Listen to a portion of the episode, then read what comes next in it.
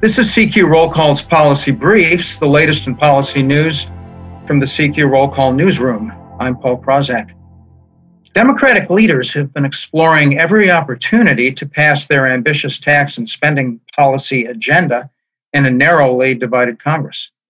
But late last week, the Senate parliamentarian dealt a serious blow to one of the options under consideration.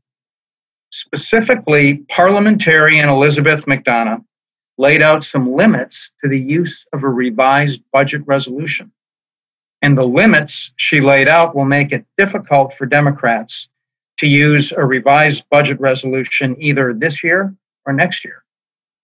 As we all know, Democrats used a fiscal 2021 budget resolution with reconciliation instructions to pass President Joe Biden's $1.9 trillion COVID 19 relief package in March.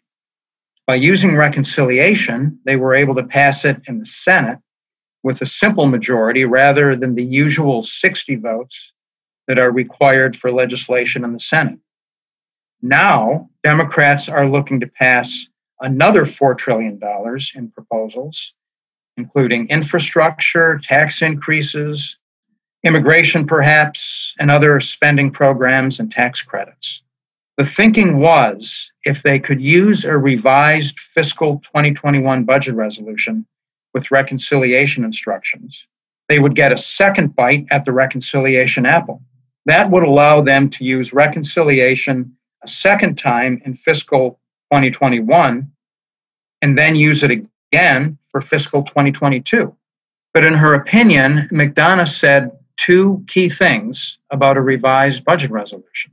First, she said the Congress that created the modern budget law in 1974 intended that a revised budget only be used under extraordinary circumstances, such as when there are major changes in the economy or emergency conditions.